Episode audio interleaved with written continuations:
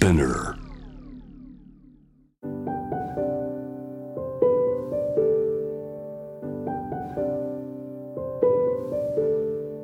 福本敦子のキックコスメ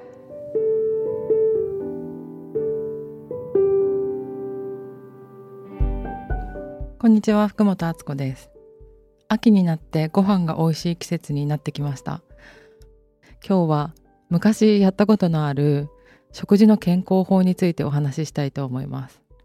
春はジュースクレンズとかをやったりするんですけど秋は米を使ったご飯を中心にした健康食事法みたいなのをやっていて玄米食なんですけど、えーと、過去に挑戦したことがある7号食っていうのについてみんなに話したいと思います。7号食って何号食？5号食とか6号食とかあるんですけど本当にご飯だけっっていうやり方で寝かせ玄米っていうお米だけを10日間食べ続けるっていう食事法です。でもちろんコーヒーとかジュースとか飲まずごま塩とご飯だったかなちょっと詳しくは調べてみてほしいんですけど基本的に米だけあと水とお茶だけどお米はどのぐらい食べてもいいよっていうやり方なんですね。でこれを私が何で知ったかっていうとそれがちょっと面白いんですけど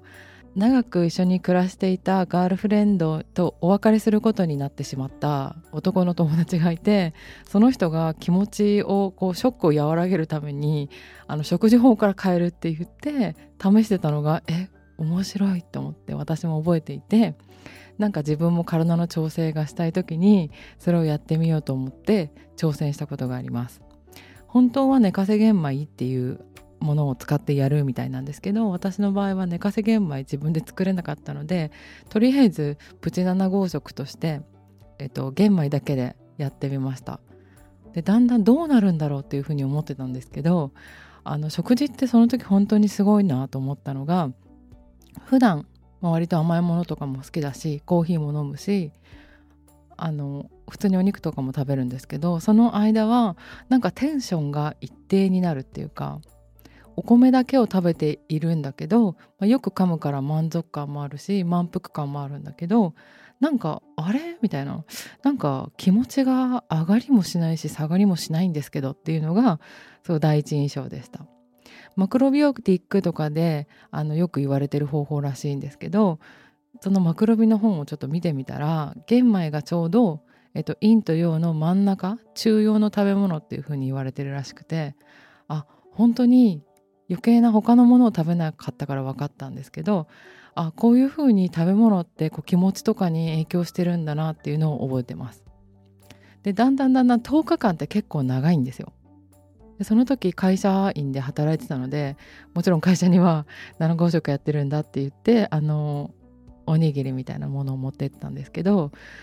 他で気づいたことは何食べよっかなって考えなくていいから暇あと時間とお金の節約になる本当にお金がかからなかったし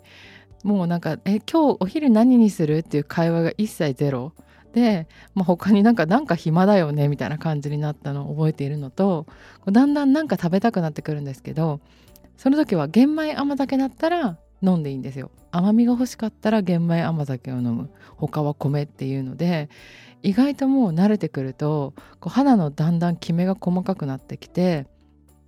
あのちょっと明るくなってくる。顔色が良くなってきたっていうのが感想です。で他にやることないからもう夜とかも寝るしかなくてよく体を休められたっていう記憶があります。その若かりし頃だったんであ私この言われ方されるの嫌いでいつもこの人ってこういう言い方してきて面倒くさいんだよなって思ってる人がいたんですけどなんかその人とたまたま会わなきゃいけない用事があってまたいつも通りに私の苦手な伝え方をされたっていう時があったんですけどいつもだったらなんかこうっていう感じに思ってたのがもう玄米食でテンションが下がってるのでもうあそうなんだ。で終わったりとかあの体に余計な力が入ってないからあれなんか捉え方が結構いつもと違うなっていうのもあの発見だったんですよね。それが食事でこうマインドにまでこういうふうに影響してるんだっていうのもすごく発見でした。で7号食は興味がある人はなんかちょっとトライしてもいいかなとは思うんですけどやっぱデトックス的なあの食事法に慣れてない人がいるとやっぱりすごくきついみたいなのであと玄米も私は自分にはとっても合ってるって思ってるんですけど同じ時期に一緒にやってみようって始めたお友達で、まあ、肯定反応とかで頭が痛くなったり玄米を食べてて体に合わなかったっていう人もいるので何々法っていうのはあのみんながいいって言っても自分に合ってるかどうかはやっぱり試してみないとわからないんですねそれはお化粧品と同じで。なので、まあ、これはそうなんだっていうふうにこう聞いて興味持ってくれる人いたら嬉しいんですけどやってみながら本当に自分に合ってる方法を探すっていうのがあの私のおすすめしたいことではあります。ちなみに7号食は肌も綺麗になるしこう老廃物のあり方もすごく変わってくるので体の仕組みとかそういうことに興味がある人は調べてみてください。7号食明けに久しぶりにお刺身を食べた後に醤油の味がすごく濃く感じたりとかしたのでたまにはこう食欲の秋なんですけど派手なご飯を食べる時と質素なご飯を食べる時のメリハリがあってもいいかなっていうふうに思いました。最近ご飯に関係するお話とかゲストが多かったのでまた食との向き合い方考えていきたいと思います。福本敦子でした。